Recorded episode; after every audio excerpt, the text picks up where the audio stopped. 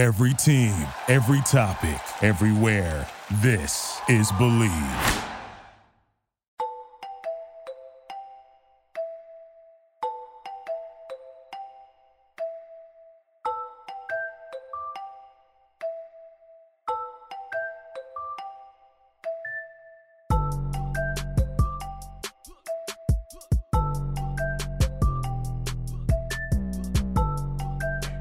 What's going on, guys? It's your boy Anthony back with another edition of the Fourth Man Pod. Thank you to everyone who's tuning in today's episode. We got two weeks under our belt in the 2022 Big Three season, and they have been incredible. And we already got some news to talk about on today's episode. So, going to be a great episode. We're also going to recap week two just a little bit and look ahead to week three and what to expect. It's a crucial point in the season, week three, especially if you're a team that's 0 2 or even a team that's 1 and 1, because being one and two, or even worse, 0 and three is going to be a tough hole to climb out of. So, an exciting episode today. We also got an interview from one of the players on the back end, as always. But before we get into all that, as always, if you're not already following the show on social media at Fourth Man Pod, please do so. I'll update you on the latest news, the rumors. That's where you can find the podcast episodes. That's where you can find all kinds of different content that I'm not posting here directly on the podcast. You can also find content and find the shows visually on YouTube at youtube.com slash fourth man pod. Please subscribe, like, ring that notification bell. You can listen to the podcast on YouTube. I know I do that personally sometimes just to see people's reactions. So I don't know if some of you guys are the same out there, but can definitely do so. And hopefully one of these days, the long awaited promise that I've made to create more Big Three content will come about.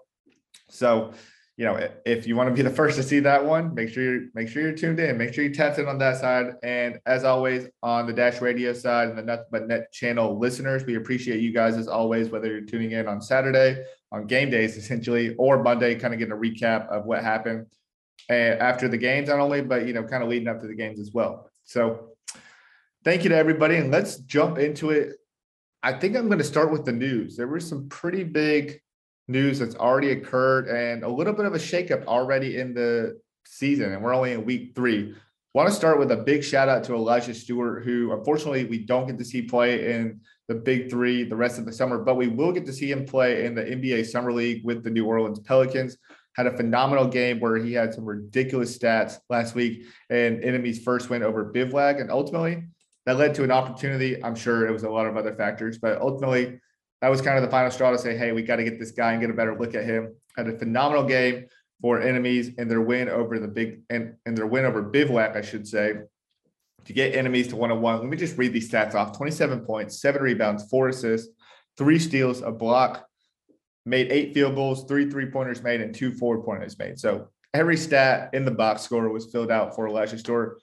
He had an insane block on a bring the fire moment. He had a ridiculous four point shot to put the game at 50 to 49, give enemies the advantage in a game that you have to win by two.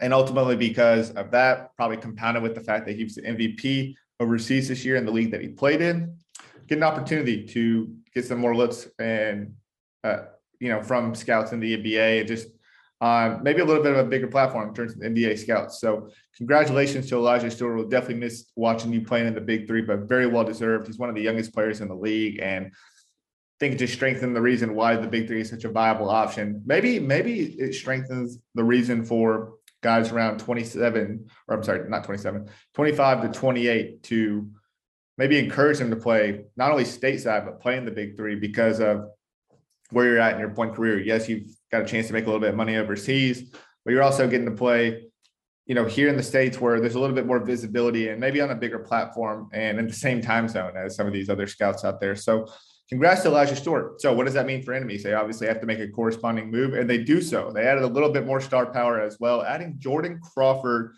to the team. I mean, replacing one bucket for another, just one with a little bit more experience in the basketball world, one that's a little bit older. And wow, what an addition can't believe this guy wasn't drafted in the 2022 Big Three draft. We, if you were watching the live stream, you'll you would have saw that Dante actually forgot that he was an option. I think with the rest of the killer threes, they took KJ McDaniel, still a good pick, but I think they would have probably considered that Jordan Crawford more of an option. Well, gets his opportunity now, and enemies coming off a really really strong win. Interested to see how the loss of Elijah Stewart impacts them, and also how the addition of Jordan Crawford could potentially lead them to having you know more wins and getting a two and one start under their belt. But I just want to say congratulations to start the show to Elijah and welcome to the league, Jordan. If you're ever listening to this, you know, very excited to have a little bit more star powered and another bucket in the league as well.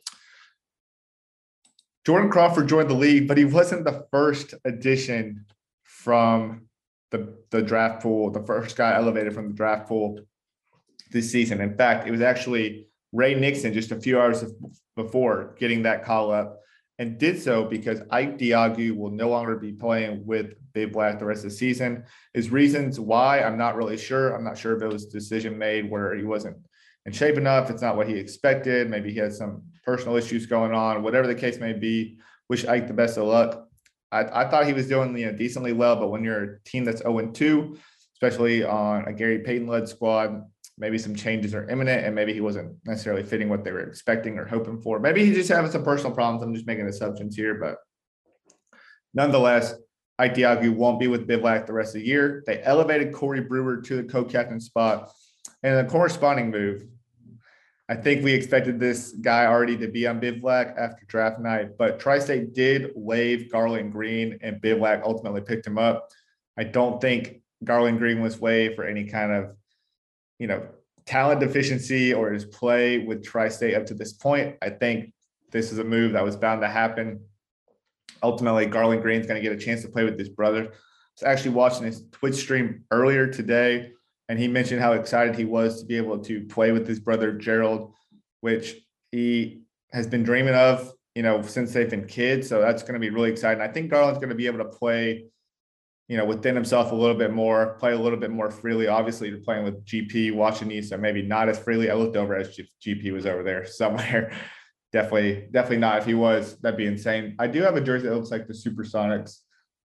Anyways, getting off track there, but it's it's going to be cool to see Garland Green, and that you know ultimately not to stray away from the bigger picture here, Ray Nixon was the first call up, the first guy elevated from the draft pool, the first guy signed as a free agent. However, you want to word it, Ray Nixon is that first guy to do so, and will be joining Tri-State. So not losing any kind of size, versatility uh, on that Tri-State team that's already got a lot of length and can switch on anything defensively and still has a lot of outside shooting on that team. And Fun fact about Ray Nixon, also been playing in the run, which is JD's pro, Justin Dentmon's pro hooper run that he has in Dallas. Ray Nixon's been a part of that. So now you got three guys and Justin Dentmon, Ray Nixon, and DaJuan Summers, who was Tri State's first round pick, playing on the same squad with a lot of chemistry. So congrats to Ray Nixon. Welcome to the league as well. And already some shakeup. Excited to see what else is to come. Is anyone ever going to add Ty Lawson? I'm still curious about that. Like,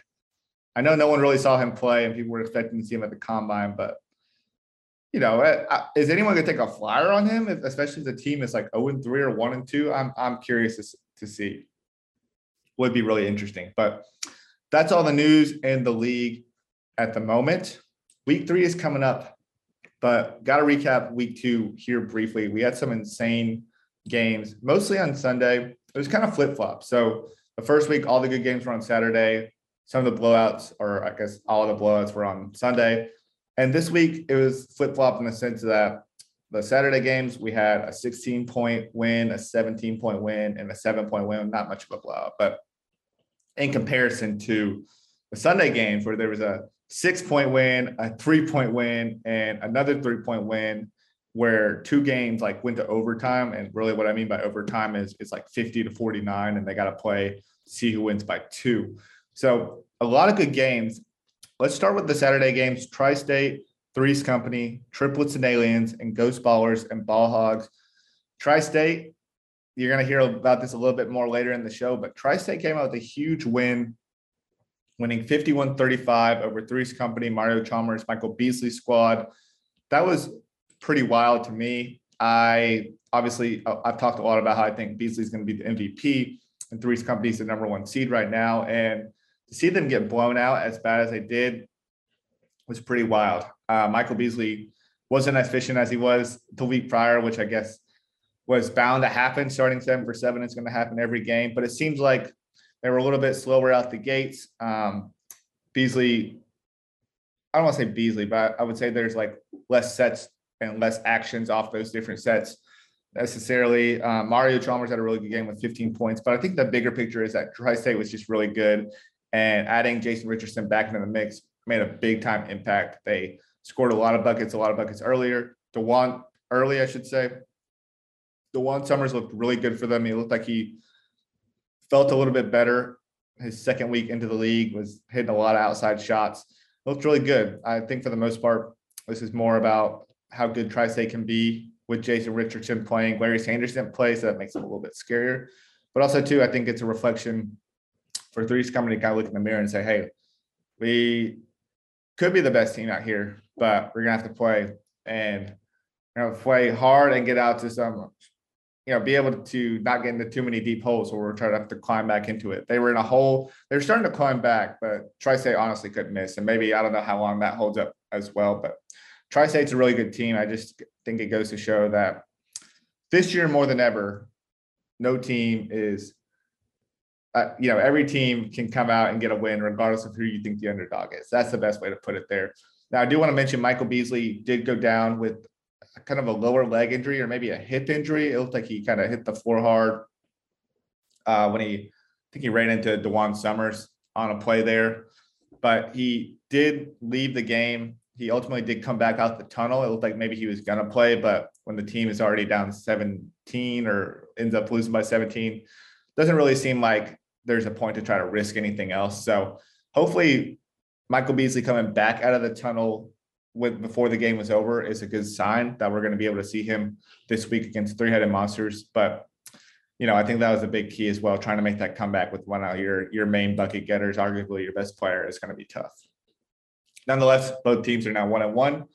And talking about the triplets aliens game, another team that, in terms of aliens, that has yet to be at full strength yet. They didn't have Carlos Las Manas and is very much missed. Let, let me let me put it this way. So Tom Thomas uh, did make his debut. This is a very like Aliens can be a very good defensive team. They could be the team that hustles the most, like the best rebounding team out there. They play with a lot of grit and just tenacity. I would say they're a very physical team as well. Like they can play that way, but if Dusan Bulut's going to be the only guard throughout the year, they're going to be in for they're going to be in for a long season. Uh, they started off pretty well against triplets the Pargo brothers went insanely off. Like they just couldn't miss. Jeremy started off the game. Jannero came in and kind of just left off where he started. And while Aliens was able to keep Joe Johnson, eh, you know, under they were able to contain him. I'm going to give a lot of credit to Deshaun Stevens there, but Ivoshev did his part as well.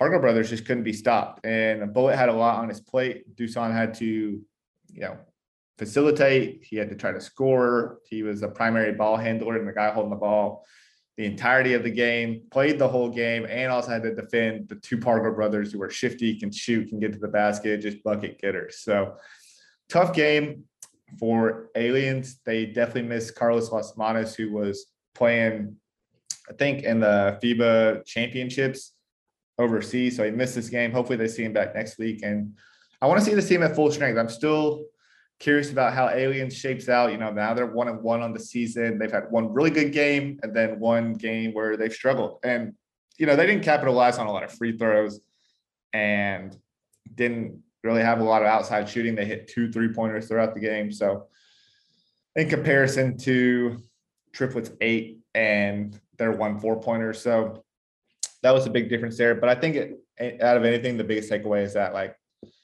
I've mentioned that Jeremy, the addition of Jeremy Pargo was going to be a lethal, make this offense a lot more lethal. And I think it just goes to show that even when Joe's off the season, you try to double him. Um, he's not maybe hitting shots for whatever reason. Got a lot of reinforcements there, and they're going to be able to get it done defensively as well. They they made enough stops. They play good defense. Alonzo Gee, I think, is one is an underrated addition. He hasn't contributed a lot in the box score, but he's done a lot for that on the team in terms of hustle, playing defensively, and just adding another big guard within there. So uh, Triplets is 2 0, one of the only 2 0 teams in the league. And the other 2 0 team in this league is Ghost Ballers, who is kind of off to a similar start as they were last year. Now, they were 1 and 1 last year, but a lot of that was because Mike Taylor left the second game or third game. second game. He got into like an altercation with Larry Sanders. So ultimately, I think that's why they lost. But Ghost Ballers 2 0, big win over over Ball Hogs, 50 to 43. And I think we're just seeing that Mike Taylor's back in form. Like he's one of the best players in this league. He's coming for that MVP, but I think more importantly, he's coming for a chip with Ghost Ballers. And they got a very well formed team. They did a great job putting this team together. Chris Johnson's still one of the most underrated players in the league. I don't know how. He looks he looks phenomenal. Um, he's so versatile for a big. He can play on both ends of the floor. Great shot blocker. And put up 17 points, eight rebounds in this one. Mike Taylor had 19 points, four rebounds, and three steals. But I just really like the makeup of this team. Adding two, three, two big three vets, having Ricky Davis, who's all-time leading scorer in the big three. It's this is a good team. Like this, this team really meshes well. I love the lineup of like Mike Taylor, Chris Johnson, and Darnell Jackson. I even like it when it's Jermaine Taylor instead of Mike Taylor. Like I think it works well there too. But this team is going to be really good. Like there's not there's not too much more to say than that. And on the flip side, they beat a really good Ball Hogs team despite Leandro Barbosa coming back. Barbosa had 10.7 rebounds, eight assists, so looked pretty good, was facilitating the ball, but uh, just couldn't get enough stops. Jodie Meeks looked really good in that first half. Iverson looked good. Karan Iverson looked good in the second half.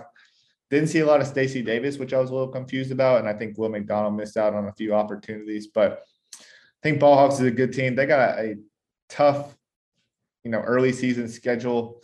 Last week they or uh, you know, this past week they got Barbosa. The week prior, they didn't even have Barbosa, and they ended up losing by like 17 against killer threes. And now they got to go against triplets uh, like just tough, especially for a team that's was two and zero oh to start the year last year. So um, tough sledding for Ball Hog. That being said, like a, a, win is more pivotal than ever. And do I think that Triplets is going to run away against Ball Hogs in the past? Maybe this year, like I can't really say so. Like they're this is a competitive team, and Ghost Ballers is a really good team. So them losing by seven is is not a big deal. They're just going to have to like really be on their A game against Triplets. I think they got a lot of size was one thing that triplets kind of struggle with against aliens. Like I said, they out rebounded them. And I think the rebounding game, rebounding edge should go to Ball Hogs, but we'll see how it pans out. I think that's an interesting game. And I think it really will uh, determine kind of the makeup of this league. Like, can an 0 2 team beat a 2 0 team and really, really like make this standings interesting, especially, you know, going down later in the stretch. Like, selfishly, a part of me is hoping that like each team is like pretty close. Like there's a bunch of one and two teams or two and one teams, and no three and no teams and no and three teams. So we'll see how it pans out. Those were the Saturday games, though.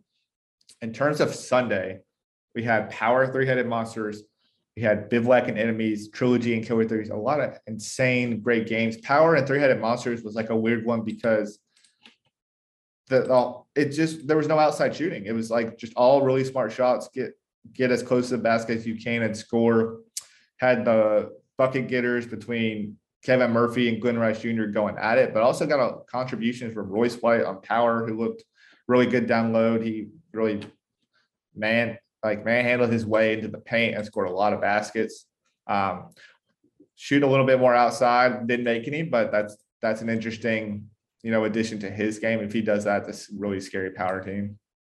Um, but again, keeping it close without Cuttino Mobley, I thought is very interesting, who seems to be more of a coach this year. TJ Klein followed up with a good game. But on three-headed monster side, very encouraging. They really only went with Kevin Murphy, Rashard Lewis, and Jonathan Simmons this week. Simmons had a very good bounce back performance. Rashard Lewis still proving he's one of the best big three players in this league. And three hot three-headed monsters with a with a much needed 50 to 44 win um, Kevin Murphy got 23 points. Rashard Lewis had 17 and Simmons with 10 for them. And now both those teams are one and one. Uh, enemies is also one and one. Unfortunately, Bivouac is 0 and 2.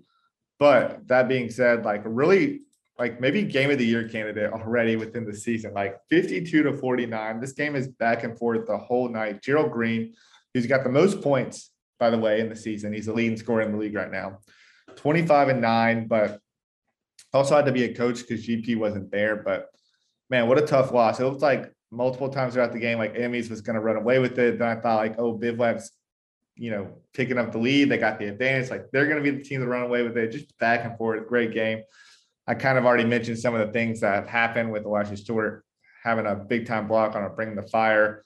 And he also had a big time four point shot. He had a couple four pointers in the game, but uh, you know, we saw Swaggy P hit his first points of the year. Isaiah Austin had 12 points, nine boards. So enemies, I mean, they were looking pretty good. Uh, you know, I still think they can be a good team with Jordan Crawford. I just don't know how this team, like, you know, is going to work together right off the rip. On the flip side, like Bivouac, tough, tough for them as well. Like just, just like Ball Hogs, maybe even tougher because they've been in both games. Like the first game, they were they lost by three. This game, they lost by three. So it's been tough. Gerald Green is definitely carrying the load. And Corey Brewer had all 12 points in the second half. It's got to be tough for Gerald Green to like coach the team. He didn't make any subs until the second half when Corey Brewer and Jeff Ayres came into the game. It was like Corey Brewer and Jeff Ayres played the second half, and Diogu and Will Bynum played the first half for the entirety. But yeah, it was just it's just hard if it's going to be those two guys all year. Like Jeff Ayres had seven points. Uh, Diogu had five points. Obviously, that's going to be Garland Green next week. And Will Bynum did make his debut. He did take some shots, a lot of one-on-one game. He just couldn't couldn't put the ball in the basket. Maybe a little rusty. So, you know, they're they're going to be playing aliens this next week. I'm interested to see how that game turns out. And critical game for Bivouac. Can't go down 0-3 in this league and hope to win five straight and hopefully, you know, get in the playoffs, especially not with the kind of talent we have this year. Most certainly. And last game, uh, last game of the weekend was Trilogy and Killer Threes. This was such a good game as well. You know, Trilogy, like the Trilogy squad looks really good, but like Killer Threes, I honestly feel like they had a little bit of a just a down day. Like Franklin Session did all he could. He Frank Nitty had just the grit and determination that we all know that Frank Nitty plays with 19 points, 12 rebounds, seven assists. He's got he's averaging seven assists in a game that goes to 50 in the first two weeks.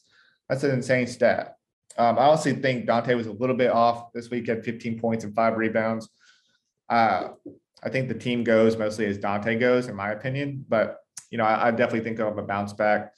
There's a critical call in the game where he actually hit a three, and they counted it as a two and regardless of the fact that it would have been 49 49 and Choji ended up hitting a, running hook or Amir Johnson did, like I think it just changes the complexion because it's now it's not like, oh, we're winning. It's like now we're it's like, oh, we're tied. Right. So I don't know.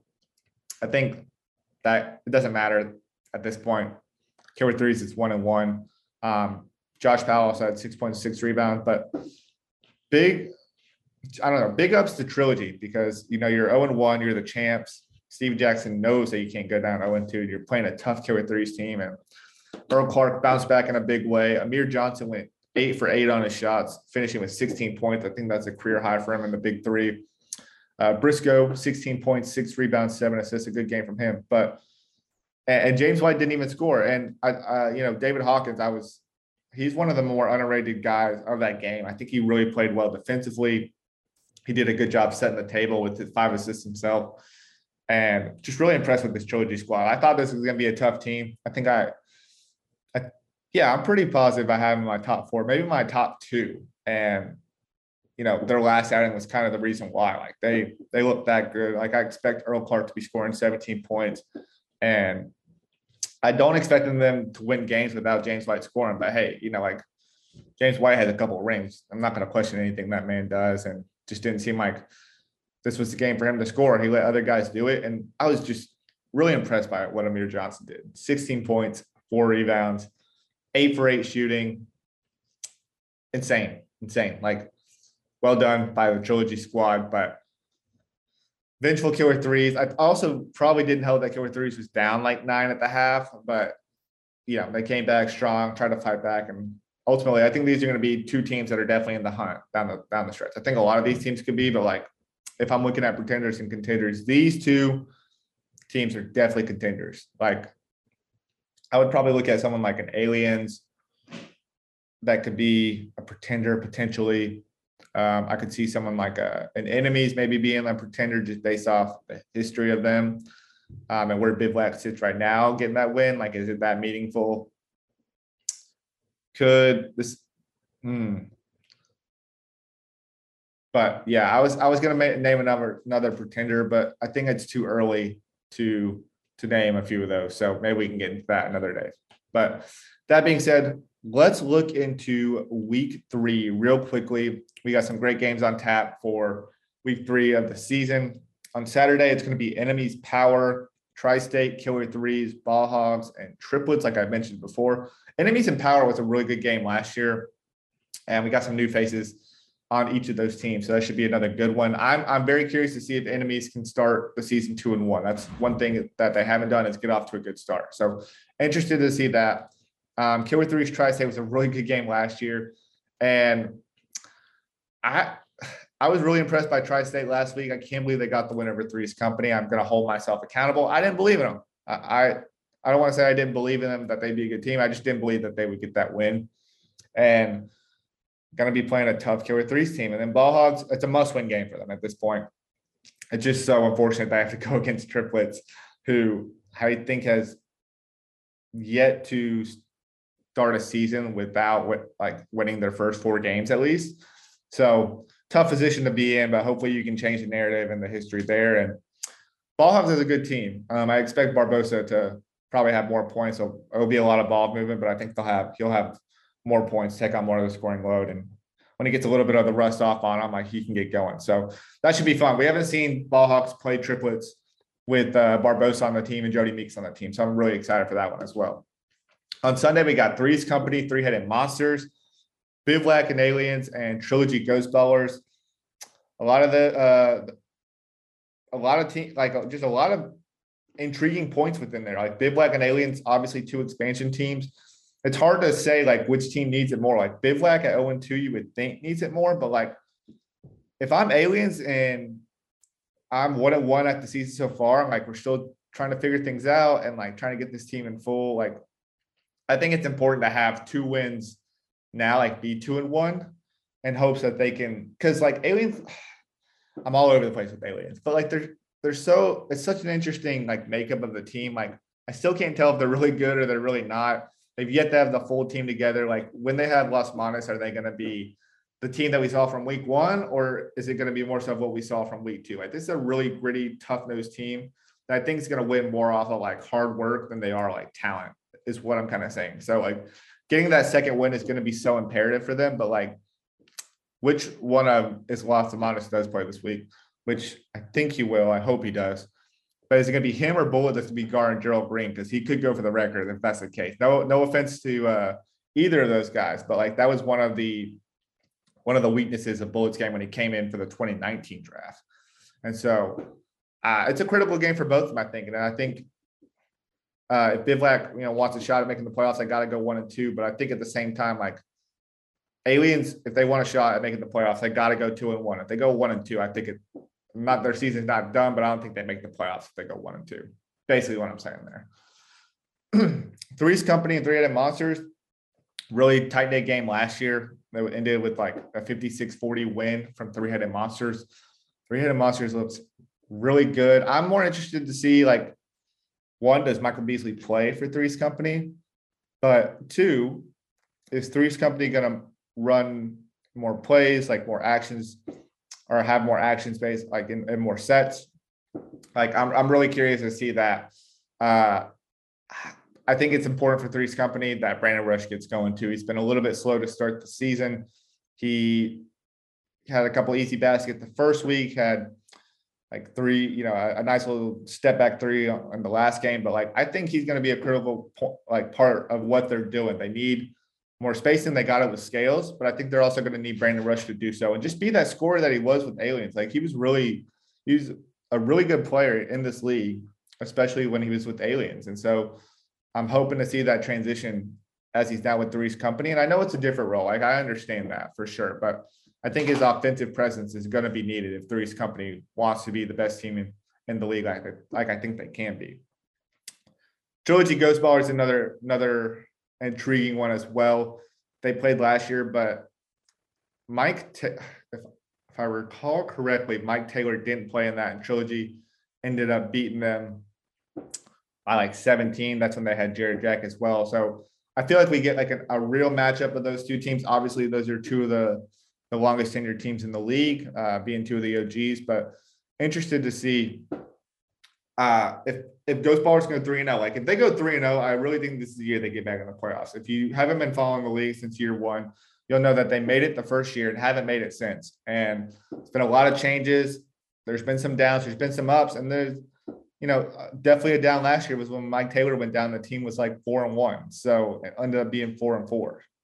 So if Ghost Ballers goes three and zero this week, like definitely need, we need to put them on more of a, like a watch notice, like this team is really good, like better than we even realized, maybe better than I realized. And I already think they're a really good team. But they beat this trilogy squad, like I just think it says a lot. So and if they go three and oh, I'm gonna I'm gonna guarantee that they make the playoffs. Like it, would be hard for a team three and oh not to make the playoffs, but um, I think it's time we stop counting out ghost ballers and the potential of this team, what this team can really do. They drafted well. They got two really good players and you know, two of the best players, I should say, in the big three, and Mike Taylor and Chris Johnson. And if they win this game it's time to put some respect on it. But won't be easy. It's a really good, really good uh, trilogy squad. Um, a lot of good pieces on there. But interested to see the Mike Taylor and Isaiah Briscoe matchup. That might be the matchup of the week, uh, at least like one on one individually. So that is everything in this half of the episode. On the back half, we have an interview with Tri State's own DaJuan Summers. We get a little insight on his thoughts and how he thinks they're going to square off and ultimately hope to beat Killer Threes as they go against it this week. He mentioned some of the guys he's going with on Killer Threes are from the DMV area where he's originally from. So should be a good one. I appreciate everyone who's tuned in, whether you're tuned in from your preferred podcast platform on YouTube or on the Dash Radio Nothing But Net channel. I appreciate it. Make sure you're following the show on social media at Fourth Man Pod. And let's get to our interview with Tri State's DaJuan Summers. So today on the show, we're excited to welcome on Georgetown alum and the number seven pick in the 2022 Big Three draft, Tri-State's very own DaJuan Summers. Again, thanks for hopping on. know we got through some technical difficulties here, but again, welcome to the show. That's all good, man. I appreciate you having me. Thank you. Absolutely, absolutely, and it, really excited to chat with you guys. First and foremost, like, how are you feeling? You're two weeks into the season. We'll talk a little bit more about the the Big Three season and kind of how you got uh, involved a little bit later. But just how you feeling about you know after the first two weeks, just in general? Excited, man. It's uh, it's really exciting. I get to see a lot of guys I haven't seen in a in a long time. Compete against them. You know, I've been overseas for probably the last eight or nine seasons. So anytime I get to see guys that I used to play against, Dante, you know, I see him this weekend. We match up against Killer 3s mm-hmm. You know, Earl with uh with Trilogy, he's um Big East guys. So it's been fun, man. It's been really fun. The crowds have been really into it in the first two weeks, and I'm looking forward to see how it is in Dallas. Yeah, the, I feel like week one, it was kind of like the it was a little bit slower because it was just coming off the NBA season. It was kind of a little bit of a lull. But like last week, it seemed like it was kind of popping. The crowds were really, yeah. really strong there and like really getting into everything. Like I'm excited for what Dallas is going to look like. And you kind of mentioned it. It's a good segue because uh, I kind of want to talk a little bit about your you know your college career, also your your professional career as, le- as well, getting up to the point in this Big Three season, and mm-hmm. you know you come from a really historic college in Georgetown. You know historically, like in college hoops, it's one of the the, the biggest colleges out there. Uh, you know to to be able to represent that school, you know everywhere in the hoops world, and even maybe just even the Big East, because like we know how much of a powerhouse the Big East was back in the day, um, especially during your time, like what's it like to just be able to kind of like wear that badge of honor and represent Georgetown like throughout your, you know, your professional career? Like you said, man, Georgetown is one of the best basketball programs there is. You know, um, I was blessed to wear number three. You know, I wanted to wear 33, but uh, one of my teammates at the time was Patrick Ewing Jr. So, of course, he had to wear his daddy's number, and I ended up wearing Iverson number. And uh, my freshman year, we went to the Final Four. So it feels great to be a part of something so big and so uh, you know just such a part of the culture, basketball culture, but also to add to it because we were Big East champions, Big East tournament champions, and we went to a Final Four. So all those things are amazing. And even with the Big Three, I see Junkyard Dog. Mm-hmm. You know, mm-hmm. we were out there in Vegas, and he was you know helping me out, just telling me little pointers and things. So it's a brotherhood, and I'm uh, I'm very grateful to be a part of. Man, that is so dope. I mean, AI's number is not a bad number to represent either, but yeah, you had a really exactly. you had a really great career at Georgetown that led to you being a second round pick to the Pistons in 2011. we all know like NBA is full of you know, obviously there's a lot of talented basketball players in the world, but the NBA there's only so many spots and it's very limited. You you got to spend some time in the league, but ultimately in 2013 you decided to go overseas and you kind of bounce back and forth between the G and overseas. Mm-hmm. We've had this conversation a lot this year, so I want to get your take on it. It's such an interesting topic of like when's the right time to go from the G League and play overseas because overseas there's a lot more money in the G League. It feels like there's a lot more visibility because you're right, kind of close to NBA teams and stuff. For you, like, what was that decision for you in 2013? Ultimately, why did you make the decision to go overseas? Well, for me, you know, I'm married. I'm I have two kids. Me and my wife. We've been together since we were in high school. So at that time in 2013, we were pregnant with my with our daughter. So I was so close. You know, I was right at the door, and I was like, okay. But then, you know, I was invited back to uh, training camp with the Clippers that year, but it wasn't a guarantee. So I was like, I gotta, you know, get some stables, you know, solidified money. And in hindsight, you know, I, I regret that decision, you know, because my wife, she was like, no, baby, stay home, stay in the G League so they can see you. She's saying the same thing as far as exposure. And playing in the big three is kind of giving me that feel, what I used to feel being in the G League, you know, obviously being in the NBA and you can't I you know this is no disrespect to overseas Euro League, any league, but there's nothing like home. So for me, when I made the decision, it was strictly financial.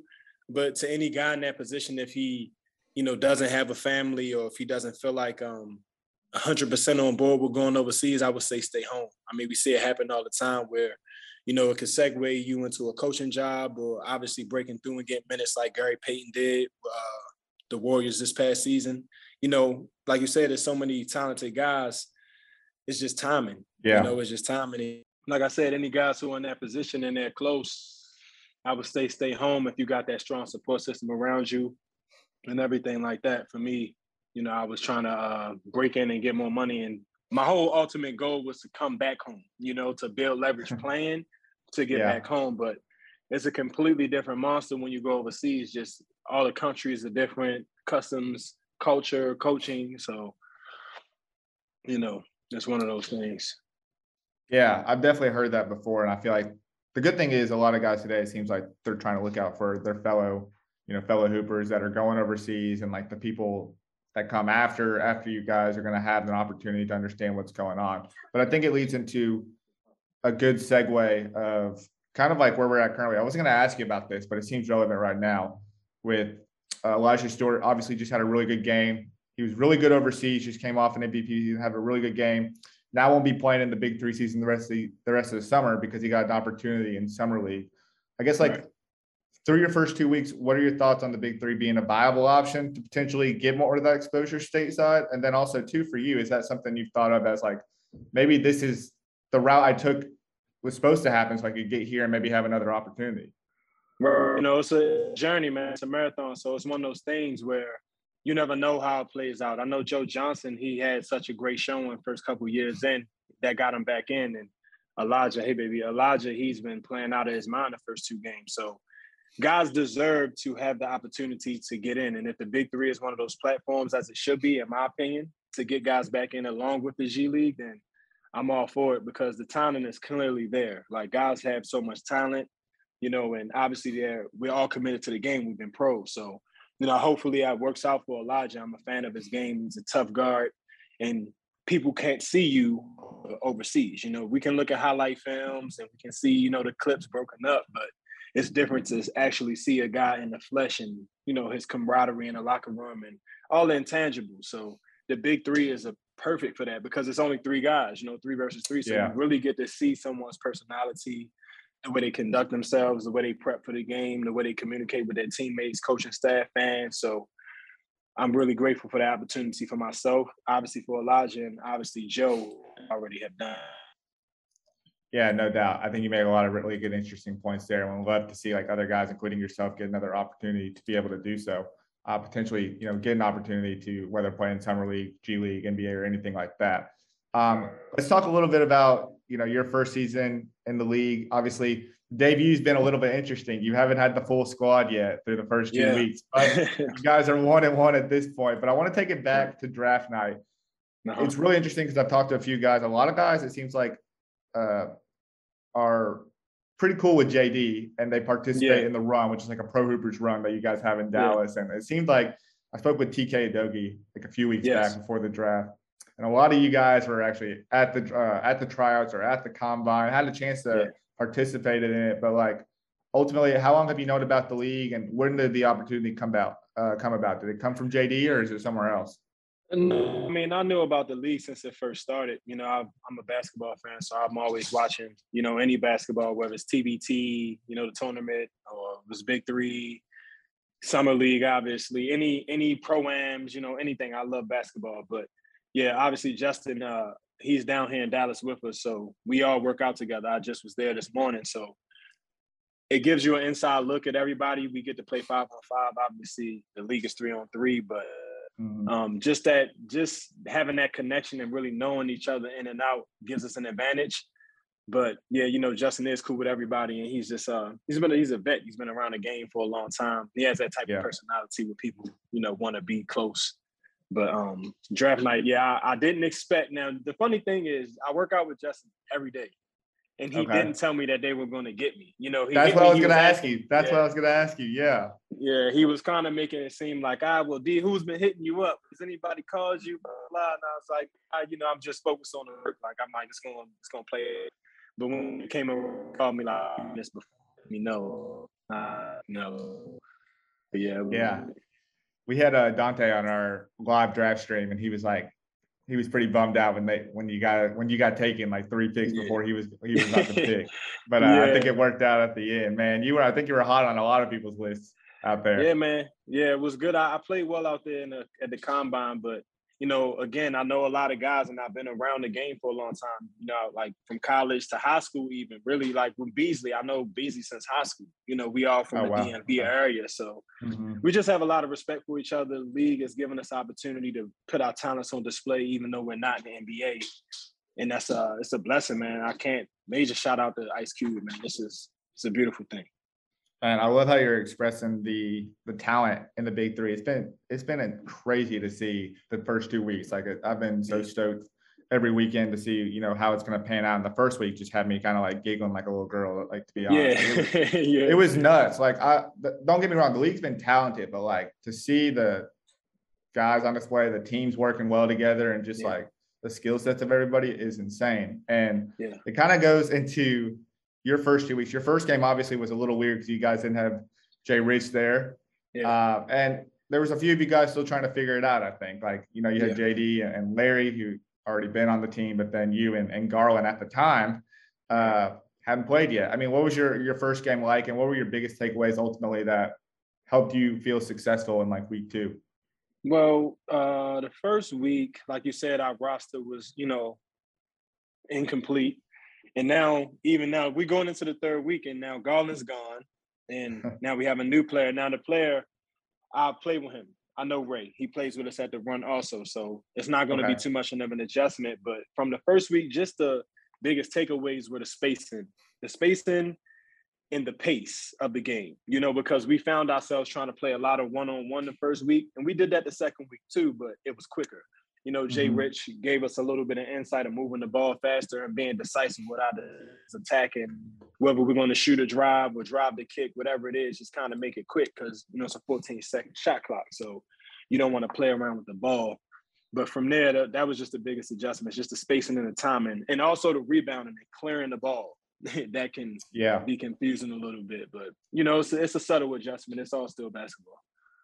Yeah, hundred percent. It's just like it's kind of different, like you said. Just obviously there's less people, but then too, like you have kind of your fast breaks are like off that rebound, just like trying to get out to the perimeter and like find that open spacing or you know be able to make a quick cut if someone gets out. So that, that's a really yeah. good point. But at the end of the day, you know, Hooper's hoop. So Hooper's uh, going to hoop, man. We going hoop. Yeah.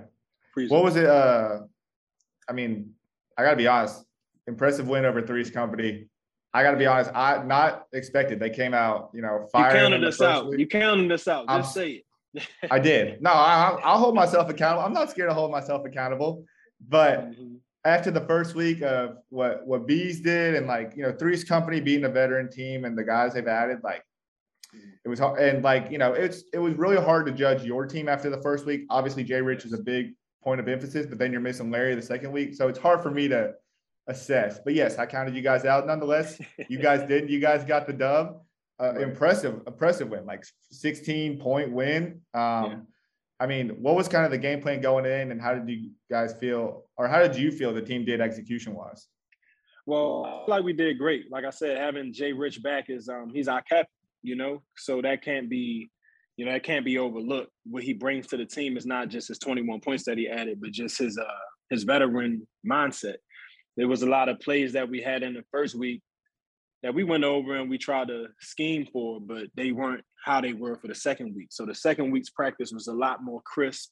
We the ball moved with efficiency. We we knew where our spots were. So yeah, it felt good to be back out there, you know, with our cat having that dynamic to know how versatile we can be because all of us can shoot the basketball, all of us can put the ball down and attack. Yeah. And that's that's really hard to defend. We have size, and we can switch on defense. You know, even when guys try to post Justin, we still we have rotations for that. Now that Larry's coming back, so our team is really strong. And like you said, the first week it was hard for people to see, but you know, we kind of felt this way. We felt confident after draft night.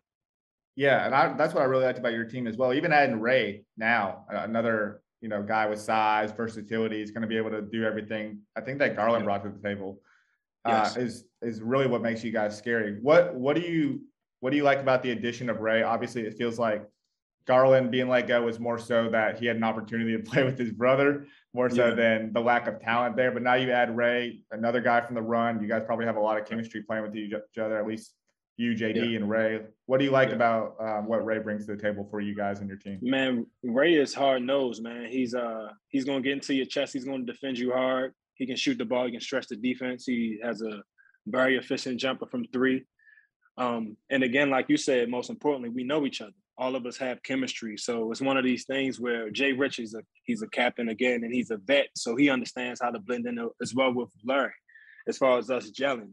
So having three guys who play together week in and week out, although we only practice once for the big three, that gives us an advantage.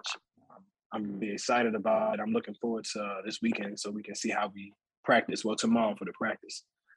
Yeah, hundred percent. And you and you get to be at home, so that's dope. But um, I gotta ask you this, Dr. J's your coach.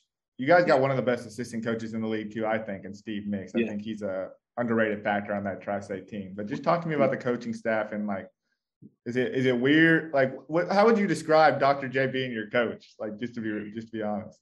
It's kind of surreal, you know. Um, okay. I was just asked about that today. Uh, my guy was like, "Well, man, how does it feel having Dr. J be your coach?" And I was like, "Well, you know, I think about it, but you can't think about it when you're playing. You're just trying to focus on the game. But it kind of hits you when we're getting on the bus to go to the uh, to the arena, and you got like 20 people outside waiting to get autographs. And we come back from practice, you got mm. like another 20, 30 people. And Dr. J, man, his personality is just so reserved and calm. He doesn't he doesn't make it a thing. He doesn't, you know, make people feel bad for asking, and he doesn't give anyone attitude he's probably one of the best personalities I've been around with someone who has so much fame. You know, it's uh, yeah. it's kind of remarkable. Man, just just smooth as ever, and yeah, uh, super smooth, super smooth. Man, I can definitely see that. That's that's pretty dope. And yeah, you, you kind of alluded to it a little bit. You got a big matchup against Killer Threes. Uh, Dante's one of your guys, that one of the DMV guys that you get to go against. Yes, they're coming off a, a coming off a tough L. Like they're coming off tough a tough season a tough season in general. Like they probably they came off to a rough start, won like five in a row. Probably should have played another team to try to get into the playoffs. Didn't get the chance to. Didn't make the playoffs. Have a good week one, week two, very tough loss, and now a critical point in time. Like being one and two is a big difference from two and one in an eight game season. So, what are going to be some of the what are going to be some of the keys to making sure that you get that second win and making sure despite uh, probably like you know a, a vengeful killer threes coming out. You know, what are some of the, the keys to stopping them? Well, more or less of the same from last week. Just being efficient and decisive with what we're doing with the basketball.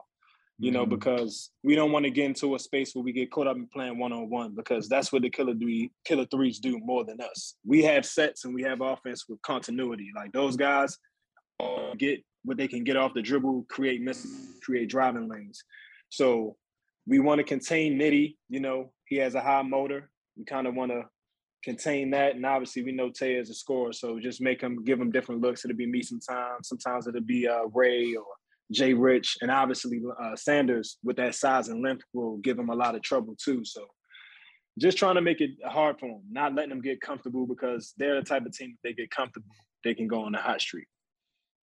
Yeah, hundred percent. That's going to be a really good game. I think that's probably going to be game of the week at this point. Um, seeing which which one of you guys get that two in one spot. Um, last thing I want to ask about the big three is what have you been looking forward to, you know, every weekend outside of basketball? You kind of alluded to just being able to hang with the hang with the guys, but like for you, what's been the most exciting part like going into every weekend?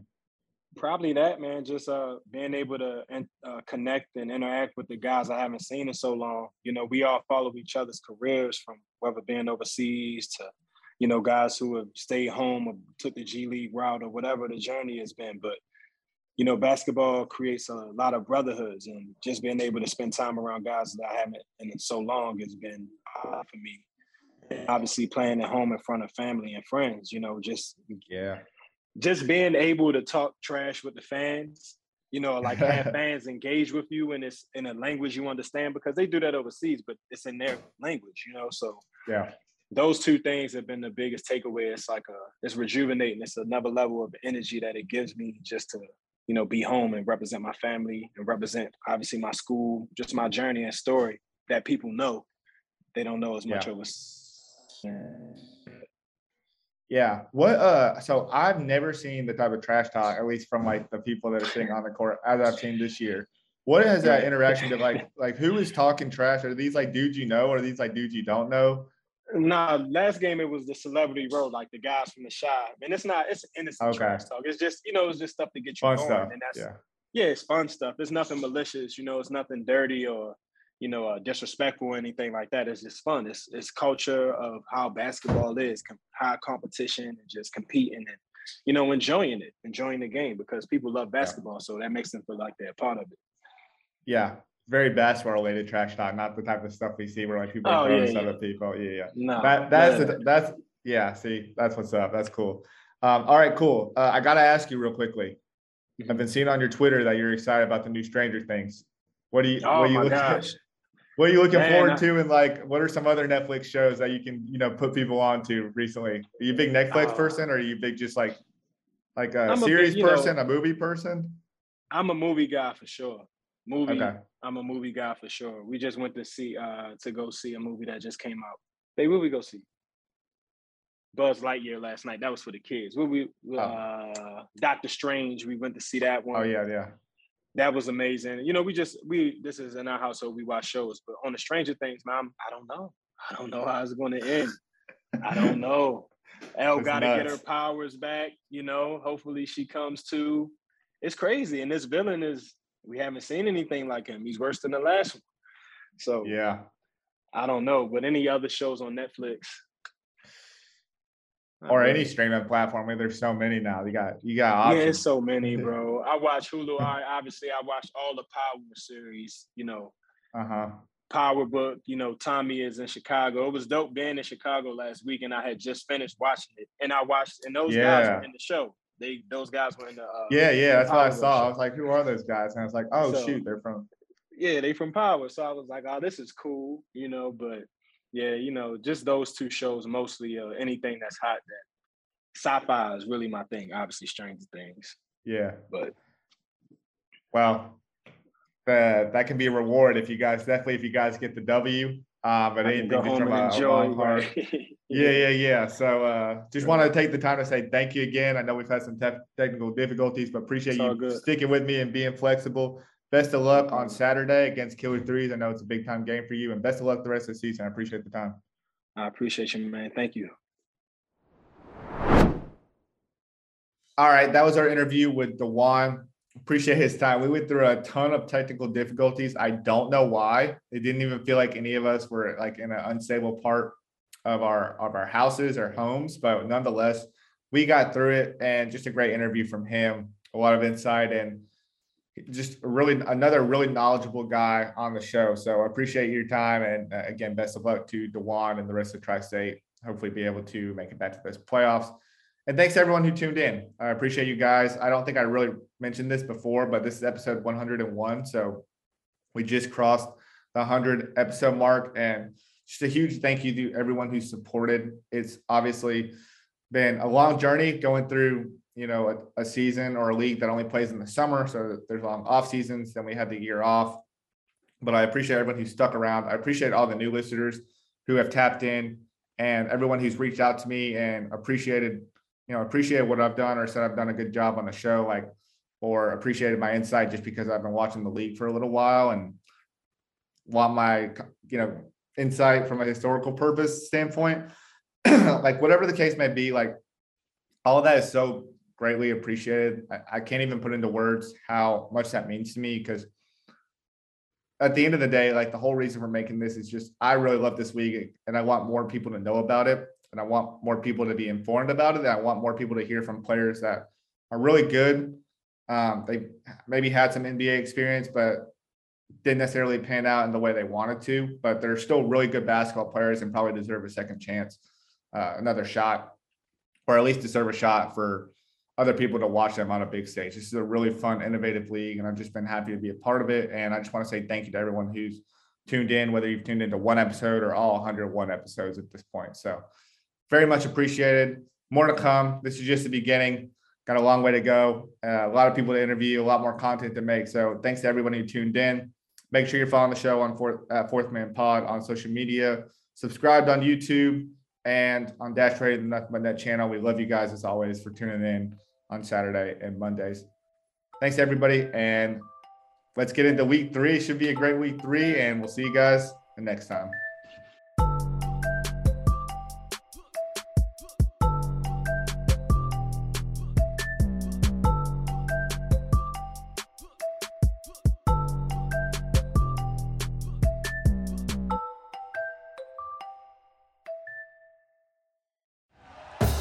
Thank you for listening to Bleav. You can show support to your host by subscribing to the show and giving us a five star rating on your preferred platform.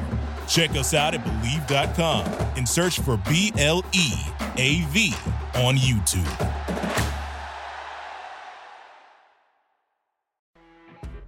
You know, when you're listening to a true crime story that has an unbelievable plot twist that makes you stop in your tracks?